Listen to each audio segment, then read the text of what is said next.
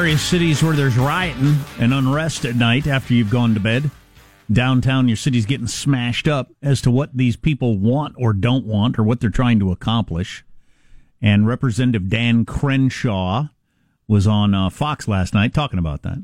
Democrats cannot for the life of them condemn Antifa and these violent mobs. All right, whether it's whether it's sugarcoating their behavior as mostly peaceful or Jerry Nadler saying Antifa's a myth. We remember Eric Swalwell said he's never heard of Antifa. Remember the governor of Washington refused to even acknowledge that Chaz existed at first. There's a pattern here. You look at words from Nancy Pelosi. What does she say? She says, you know, this is all Trump's fault. If we were in power, none of this left wing terrorism would be happening right now. So their messaging is coming from different angles, but it is very well coordinated. And it's, and it's this they're going to hold you hostage, they're going to hold you, the American people, hostage until you give them power. How do I know that they just want power? Because normally protesters have a, some kind of demand, right? There's something that would stop their protest, because, you know, maybe a policy change. But that never happens. Yeah. Even when Portland defunds their police, it doesn't stop the mob. They continue because it's power that they're after.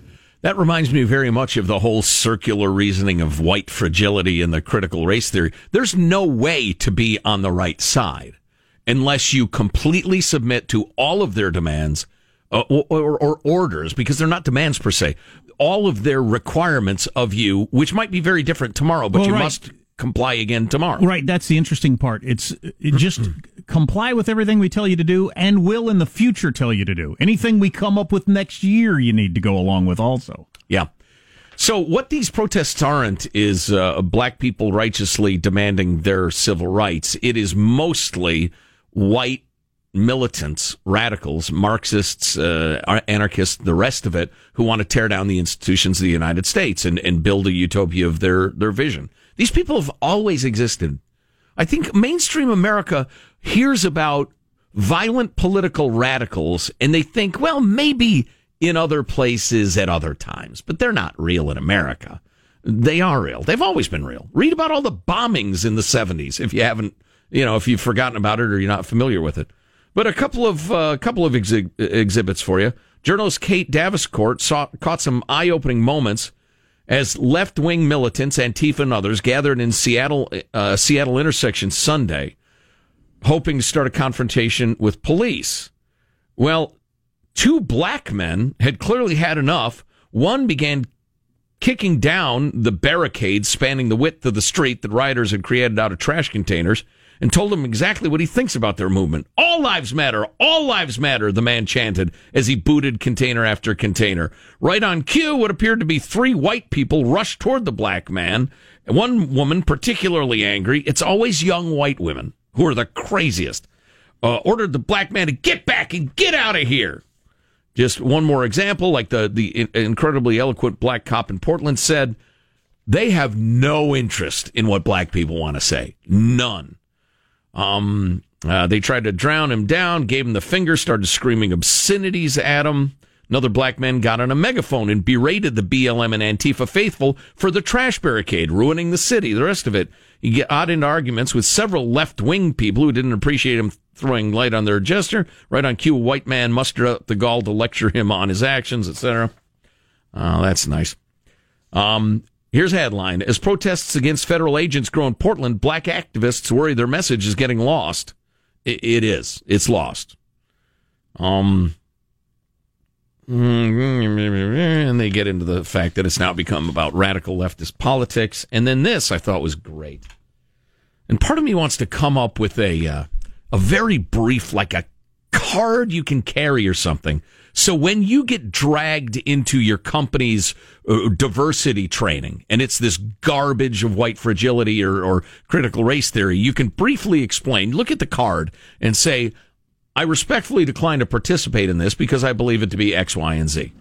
Now, you might be better off just going along to get along, but at some point, this stuff is going to overwhelm us and we're going to lose our country.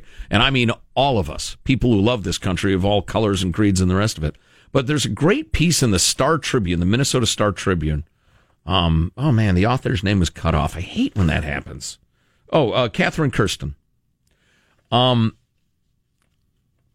and she talks about the death of uh, George Floyd 60 years after the Civil Rights Act. And despite decades of affirmative action, massive social welfare spending, and a two term black president, we are told that white supremacy deforms America today. The movement to eradicate white privilege manifests in demands to defund police and the toppling of statues from Confederate generals to George Washington. Um, and her opinion is this whole movement is a new religion. Um, yet something is profoundly amiss in the frenzied movement that America has America in its grip. This movement elevates passion over reason and dogma over data. It contemptuously rejects and attempts to silence calls for objective analysis as self-evidently racist. In the process, it requires adherents to turn a blind eye to its stark inconsistencies. For example, example, while its votaries, an unnecessarily fancy word, its uh, supporters blocked Interstate 94 and torched whole neighborhoods in the name of justice for Floyd, who died at the hands of the police, they are silent about the rain of gunfire and soaring death toll from black on black violence in Minneapolis since then. As of Friday, the city had 37 homicides this year, nearly twice as many as this time last year. At least 274 people have been shot, 60% increase. Nationally, about 90% of black murder victims are killed by other blacks when the race of the killer is known, according to the FBI. What is unfolding before our eyes is a new secular religion. For all its claims of inclusivity, this new faith is deeply intolerant. And she goes into detail on that. We just need more people, black folks, white folks, Hispanics, Asians. Have I left anybody out? Inuits, South Americans not of Hispanic descent, white Africans, everybody to wake up to the fact that this is a militant political movement that has nothing to do with race or, or George Floyd or police brutality. Let me fit in one more thing, then we got to take a break because we're going to talk to former Speaker of the House Newt Gingrich coming up in just a couple of minutes. Um, this is on the, according to the dispatch, contradictions in the story that's uh, happening in all these cities. You know, you got the peaceful protesters that actually exist, and you got the violent mob, which actually exists, and then so many people wanting to report on just one or the other. Um, Associated Press quoting uh, one peaceful protester: "We're not here being violent or being destructive. We have a positive message. There's nothing to quell here." A protester told an Associated Press reporter. 30 minutes later, says the reporter, someone fired a commercial grade firework inside the fence. This is in Portland. Next came a flare, and then protesters began using an angle grinder to eat away at the fence. A barrage of items came whizzing into the courthouse rocks, cans of beans, water bottles, potatoes, potatoes, and rubber bouncy balls that caused the agents to slip and fall. Okay, I get it.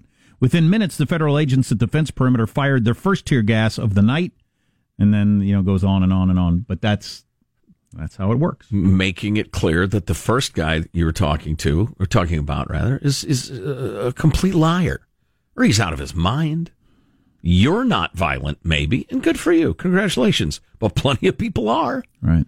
Man, the the ability to just recognize and speak the truth is uh, may not be lost, but uh, we got to look for it. So I regularly find Newt Gingrich interesting. He was Speaker of the House when Clinton was president. He's run for president um, uh, and had a decent run uh, several years back. He's a, an historian. Mm-hmm. All that combines for a good uh, conversation, and that's next. Armstrong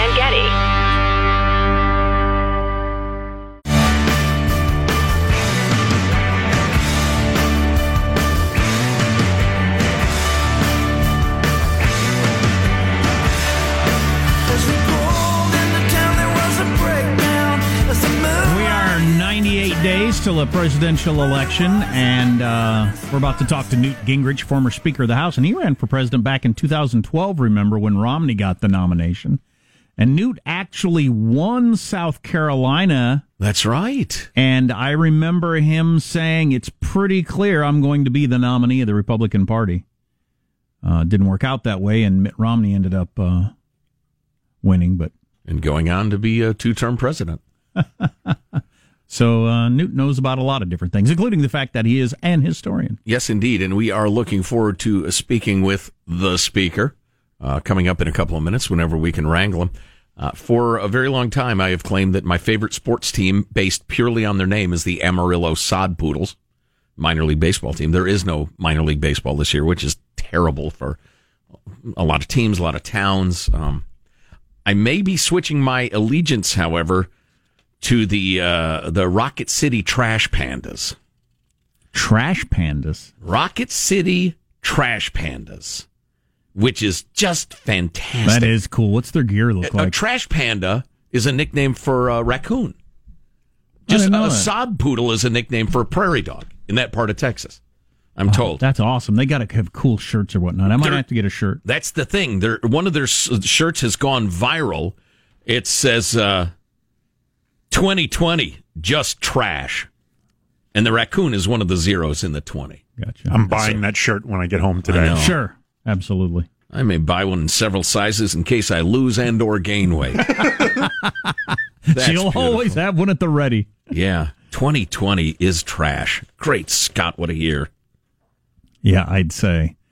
Uh, in New York City right now, looking at the Wall Street Journal, fewer than one tenth of Manhattan office workers are back in the workplace. A full month after the city, quote, opened back up. One tenth. All that office space in Manhattan, if you've ever been to New York. Right. One tenth of it. Great full. Scott. That's astounding. Those ripples will be rippling for quite some time. Uh, ladies and gents, what a pleasure it is to welcome to the Armstrong and Getty Show Newt Gingrich, former Speaker of the House of Representatives, Fox News contributor, author of the new book Trump and the American Future: Solving the Great Problems of Our Time. Uh, Mr. Speaker, how are you, sir? I'm doing well. Excellent. I appreciate the, the chance to be with you. Oh, it's always a pleasure. Thanks. Hey, a quick question, or long, depending on you know how you feel about it.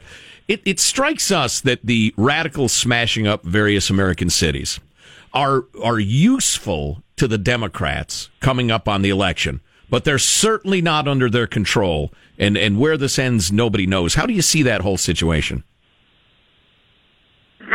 Well, I think that's right. I think you you always uh, face the danger. President John F. Kennedy once said, uh, "The danger of playing with a tiger is you might end up inside the tiger's stomach." um, and he was he was referring to playing uh, with with the Marxists and that's that's part of the danger here. I mean, nobody knows. If you look at Seattle, it's a nightmare, and the city council there is is so far to the left that it's crazy. I mean, it's really hard to figure out what that's all about. Um, and so I, I, I don't have any good sense right now of how you know, what a what a Biden administration would do. You know, let, let's face it have Democrats in charge of Chicago, Democrats in charge of New York. Uh, and one recent weekend, they had 152 Americans shot in those two cities alone. I don't see their mayors doing anything effective. Uh, so I don't have any reason to believe that the same the same philosophy, the same approach, um, if it's held by a president, it's going to be very effective either. And I think this thing could gradually spiral out of control because you start getting people who you know who like the power. They like the excitement. They enjoy being. They enjoy destroying things. So last time we had Newt Gingrich on the air, I asked him a question. They got a fair amount of talk on social media, and the question was, um, how is this going to end this 50-50 split? We're at our at each other's throats in a way that hasn't happened in my lifetime. Um, everybody wears their um, political beliefs on their sleeve and defines themselves by it. We have endless five, four Supreme Court decisions. We have close elections. Um, and Newt Gingrich said the last time we talked with him, it will win. It will end when one side or the other wins. So just to follow up on that a little bit, what will that look like? One side or the okay. other winning? How will we know when that's happened? Well, we know it happened in the late '60s. Uh, you had a huge surge from the left. You had 2,500 bombings. You had the Black Panthers openly saying they wanted to kill cops. You had the Weathermen openly wanting to kill people. Um, they, they had they had a million people at the Pentagon at one point, and what happened was the country came together and said enough.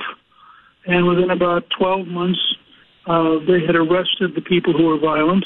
They had stopped the ability to effectively organize uh, and uh, it disappeared, and it frankly stayed mostly disappeared until the last couple of years. Now it was on college campuses. Uh, it was people like Bill Ayers who said on uh, 9/11 that he regretted he hadn't had he hadn't set more bombs back when he was younger.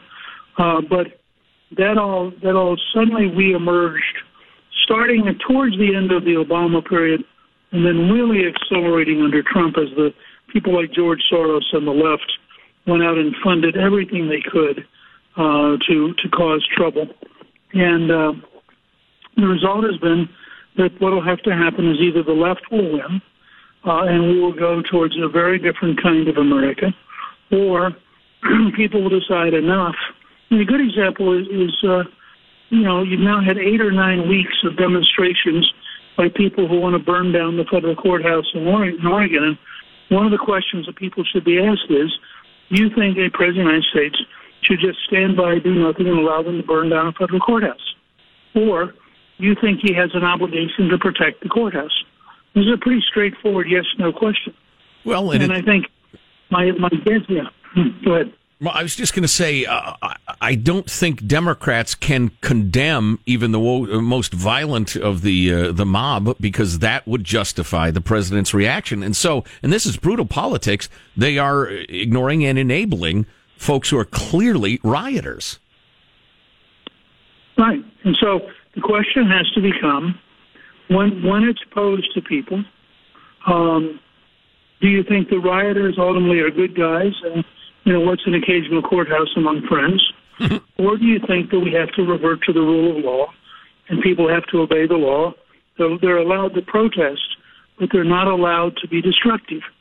And that, that's this will be one of the most important questions this fall because uh, part of the challenge, what, what's really different from the late 60s is the degree to which the news media has disappeared and been replaced by a propaganda media, which just plain lies. I, I love there's a think it was yesterday, ABC News reported in Oakland that um, a peaceful demonstration intensified. Right. When they burned down a courthouse right. and a police, pre, police precinct station. It, it, an egregious example. Newt, I apologize a hundred times. We're up against a hard break, so we need to uh, say goodbye and thank you. But Newt's new book, Trump and the American Future, a great read like uh, all of his books have been. Uh, thanks very much for the time.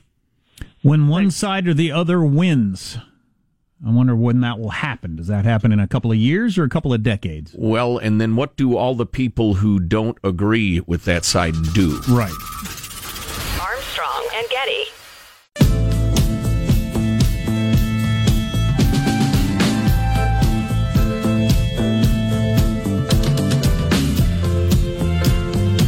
The Armstrong and Getty Show.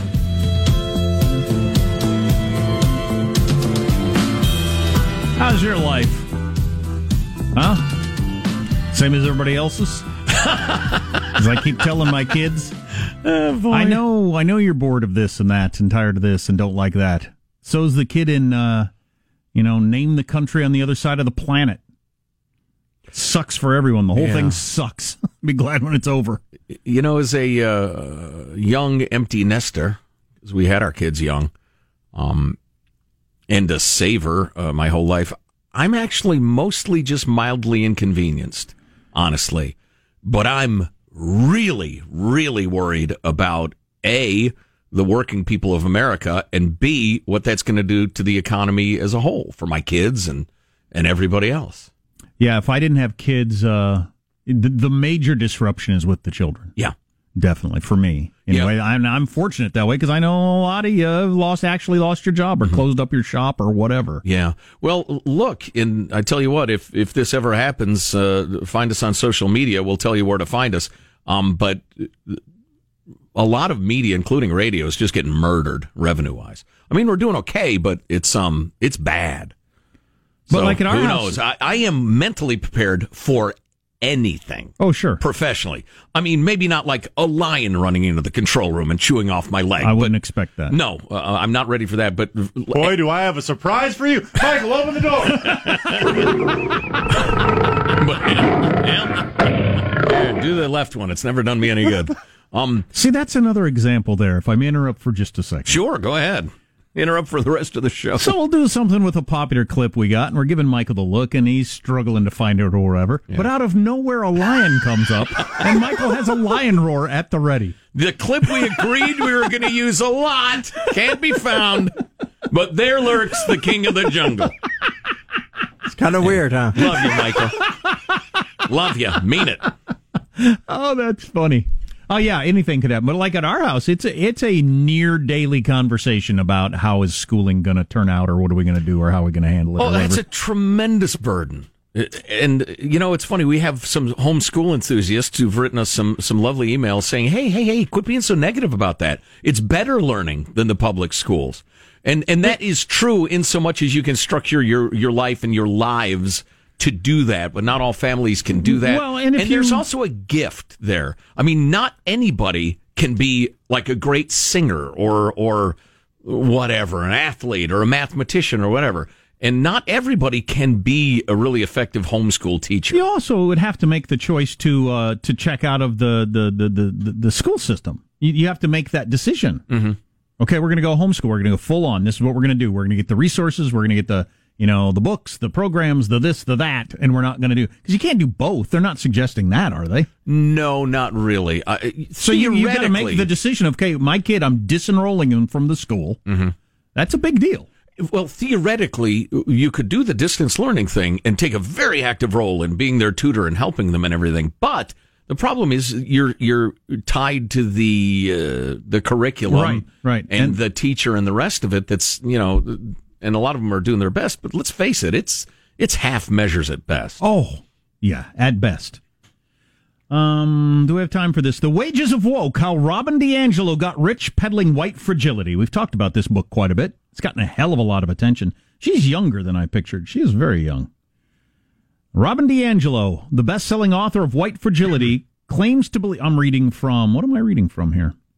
The Washington Free Beacon. The book's a pile of garbage. Oh, that what did Matt Taibbi, a lefty, a Yes. liberal, called the book horse s. Yes. All right, keep that. just ridiculous. And the number of, of, of people who've fallen for its its fraud is astonishing to me. She claims to believe in accountability. DiAngelo used the uh, used to list the racial justice organizations that she donates to as part of her extensive accountability statement of being an anti-racist, including monthly she sends quote land rent to a Native American tribe that used to uh, own the part of Seattle she lives in.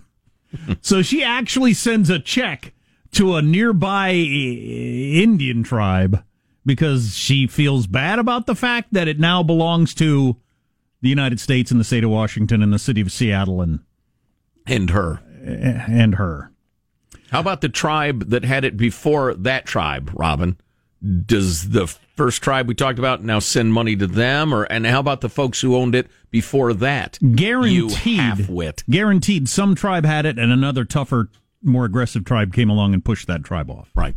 Guaranteed. But anyway, when the Washington Free Beacon began contacting the organizations she listed as recipients of her largesse, DiAngelo scrubbed the site, removing their names and the dates of her giving from the public domain. A version of the page remains available through the Internet Archive after briefly being unavailable due to what the site said were technical issues. So when somebody started looking into these organizations she claims she's been giving money to all along as part of her, you know, woke anti-racism, racism, this and that stuff, all of a sudden she took all that stuff off her website and claimed it was a technical issue. For some reason, she didn't want people uh, looking around as to where she claimed she was sending her money. That's kind of interesting. The page was edited again as recently as Friday when DiAngelo wrote she would be donating 15% of her after tax income in cash and in kind donations starting next month, suggesting she had not previously, as the page exhorts, given a percentage of her income large enough that she could feel it, which is what she suggests everybody do. In kind donations. Now that's interesting. That would be like speaking at your. Yes, which brings us to uh, because we don't begrudge anybody for being successful. I mean, even if it's ridiculous, I figure, well, if enough people uh, drink the snake oil, you deserve the money. But the insidious part of her gig, and that's that's what I have a feeling you're about to get to, is that she identifies this horrific problem in society. You white people are horrible, and the only way you can redeem yourself is to come to my workshop. Uh, well, and, and also just claiming that she's donated all this money, and apparently she had not. This about face is odd for a woman who has made a career demanding white people not respond defensively in hard conversations. DiAngelo vaulted to superstardom upon the 2018 publication of her book for white fragility, which we have uh, described as horse s. Because it et The nationwide racial outcry, George Floyd, you know all that.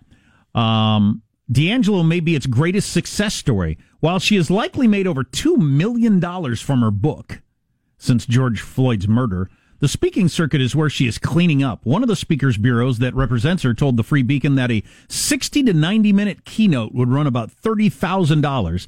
A two hour workshop is $35,000 and a half day event $40,000. That's pretty cool. Yeah, I'd say it's not Hillary Clinton money, but it's it's very good money. Even before the George Floyd protests, the New Yorker had dubbed DiAngelo the country's most visible expert in anti bias training. But the eye popping numbers underscore how she has turned her academic theories about white racism into a multi million dollar empire of anti imperialism. She owns three homes as an international jet setter.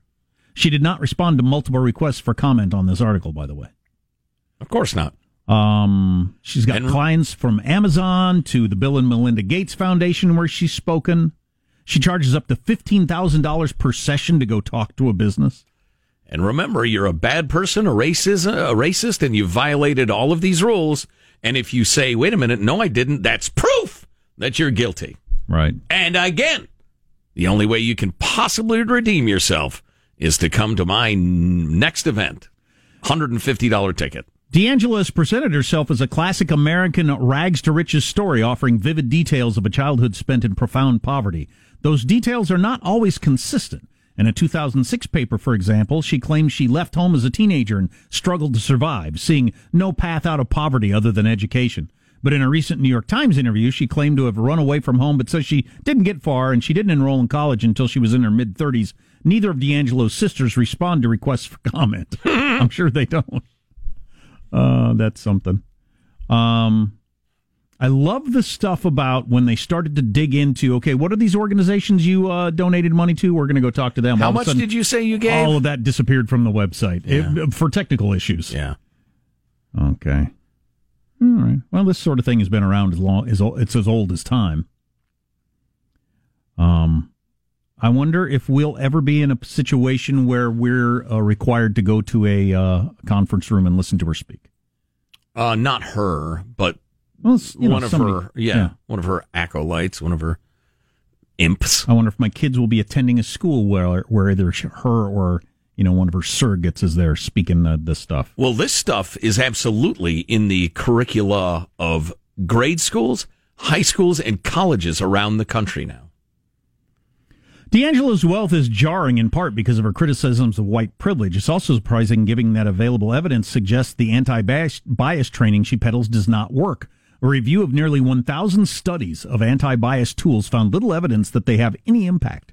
In fact, recent studies suggest anti bias training's primary effect may be to encourage discrimination. It's kind of like when they come to your office and uh, talk about sexual harassment. Harassment goes up. Wonder why Yeah. that is. But this, uh, when she comes and starts talking about, you know, being an anti-racist, they think racism goes up. Well, I, I will tell you this, and I'm not saying I'm in favor of this, but it's a reality. And we've talked about this before. It's undeniable. When various uh, progressive policies for, say, uh, maternity leave, family leave, e- et cetera, get so lavish, companies say to themselves, we can't afford to hire a woman of reproductive age. It will be a disaster. Our, our, our margins are already thin. It would be a disaster if we hired a woman and she uh, now, normally we'd give her leave or we'd keep keep paying her or whatever, but it's gotten to the point where we can't afford a woman.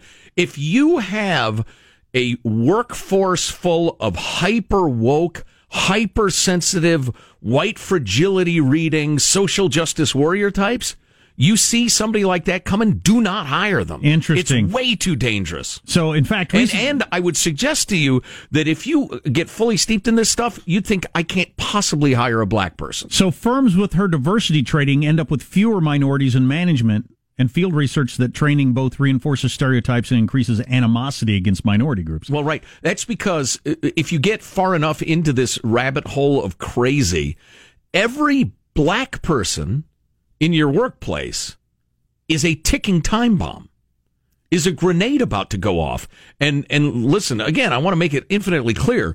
I'm not saying that is or should be the truth, but if you go down this rabbit hole, it is. And that's, I mean, my God, how incredibly unfair to people of color. Well, this this is a pretty good capper to this, and we should uh, post the article at our website. Um, DiAngelo's concept of white fragility off, uh, offers an answer to the evidence that this doesn't work. The negative responses whites express when they're told they're racist are simply evidence that they lack racial stamina. An indication that you need more $40,000 anti bias sessions. I mean, if it's showing uh, that it's not working or getting worse, you just need more of my $40,000 a time help. You, you know what? I Which called her hilarious. A, I called her a halfwit earlier, which could not be less true. She is one of the great scam artists of the last century. I mean, one of the real giants. Uh, Bernie Madoff is tipping his cap to this woman right now. She is a great scammer. Well, it's even worse than I thought. I better come back for another session at $40,000. Right, because this didn't help me a bit. And if that one fails, needless to say, a third should be lined up. Fantastic. In fact, that's proof you need a third. It's it's a perpetual motion machine, a perpetual cash machine. she's not a halfwit; she's a genius. You people falling for her hogwash, you're not geniuses. Armstrong and Getty.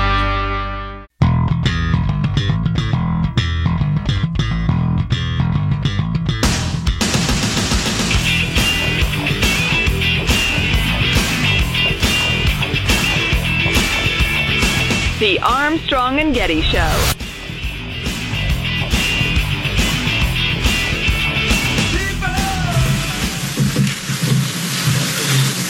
Here we go. Listen to this. Are they going? clear in how I characterize this. This is a, mostly a protest. Uh, it is not. Uh, it is not, generally speaking, unruly. So that is part. I had I had not seen that. I had not seen that. Sean said that made the rounds on social media That was one of the more common clips of, of look at the way that this is being covered. because you got a, I think a CNN reporter standing there saying uh, mostly peaceful protests, everything is uh, basically fine, and there behind him there's a building completely on fire. It's a raging inferno. which is kind of kind of a funny visual. But other the- than that, I think we're not focusing on how many not raging infernos are in that shot. right, right. The city is mostly not on fire. Uh, so that's part of the hearing that's going on today with uh, Attorney General Barr and Jim Jordan. Just played a long uh, montage from the media about peaceful protests, peaceful protests, and fires and that and whatnot. And you know, maybe we can get into that discussion at a later time. Oh yeah, I'd like to hear that. Just ridiculous. Oh, speaking of uh, terrible news uh, outlets, CNN's uh, utterly unwatchable eunuch media reporter Brian Stelter is that his name? Um, boy, is he a t- terrible human being because he is allegedly a, a bipartisan critic, but he hasn't. He doesn't even expend a single drop of sweat in being fair. He's just a wildly partisan guy. And Howard, meanwhile, Howard Kurtz on Fox is extremely critical of conservative media when they get it wrong. But anyway, CNN's terrible and unwatchable. He may have violated the network's agreement, their settlement with, uh, you remember Nick Sandmann Yeah. and the whole Washington Monument. He has successfully sued, well, settled with a number of media outlets, the Washington Post and, and CNN and others. And they haven't released the figures, but it could easily be hundred million dollars plus total of all of them.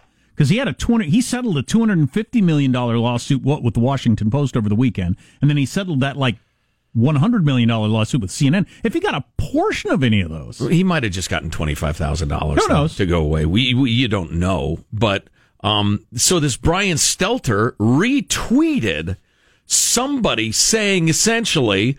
Uh, he just got a nuisance amount to go away. It's it's no us. They they they didn't really have to pay. And then Brian Stelter of CNN retweeted that, which Sandmann's lawyers are saying that violates the confidentiality agreement. He just expressed publicly that the settlement was very small, and so they're uh, they're going to go after him again for that. If it gets that eunuch off the air, I'm happy. You don't think? Of course, it was, I don't have to watch him. you don't think it was probably a fairly significant amount of money? Because they really were out of line. Yeah, they were. Um, I'm guessing it's not millions. It's it might be six figures, but I, you know I could be wrong. Um, it's it's tough to take would- this sort of thing to trial But they over wanted and over again. they wanted that to go away bad. oh yeah, I agree. Um, I don't know how deep their pockets are. I'm not sure we'll ever find out. Obviously, the Washington Post pockets are about as deep as pockets get. Well, right. The deepest pockets in the entire world. They're a pocket within the pocket of Jeff Bezos, who has very big pants. So Bernie Sanders co-chair, woman that was half in charge of getting Bernie Sanders the nomination, which it looked like he was going to. Bernard Sanders. That's right. He won the first three contests, then ended up not getting it. Um, she's, she said voting for Joe Biden is like eating half a bowl of S, which is a, you know, Not a joke. colorful. That's uh, at least it's only half. Co-chair of Bernie Sanders' presidential campaign vividly described how she feels about choosing between Biden and Trump. I like it. It says here, likening it to only eating half a bowl of excrement. Oh. And then they go with the quote. Keep in mind, from her perspective, that's because Biden is too far right. Right. Yeah. Yeah. Oh, Yeah. yeah. Yeah. yeah I know. Of course. I know. Um, which, uh, which I think is, you know, his problem. I think that's one of his problems Yeah. that he's going to have. There are, there are a number of, uh, uh, black opinion makers that have come out that are not happy with, they're not excited about voting for Joe Biden. That Charlamagne the God, is that what his name is? Yep. Um, said Biden better pick a black female soon because I need some reason to support this because it ain't, it ain't Joe Biden. Interesting. And then you have the real energy of the party on the far left, and he's not there. He, he tries to pretend to be, but he's not very good at it. if I'm Joe Biden, I I figure those people either don't vote or go ahead and vote for me, even though they're not happy about it, and try to get that little bit of chunk closer to the middle Yeah. to become elected president. Yeah. This is a weird election. Oh heck yeah! I I'd thought say. the last one was weird. And uh, 98 days to go. Who knows what's going to freaking happen in 98 days? Oh my god! The excitement gap is a factor. The enthusiasm gap. Trump has uh, like a 20 point lead in enthusiasm among his likely voters, which is uh, amazing. Nobody is excited about Biden. Mrs. Biden isn't excited about Joe Biden. He might not need it though. Armstrong and Getty.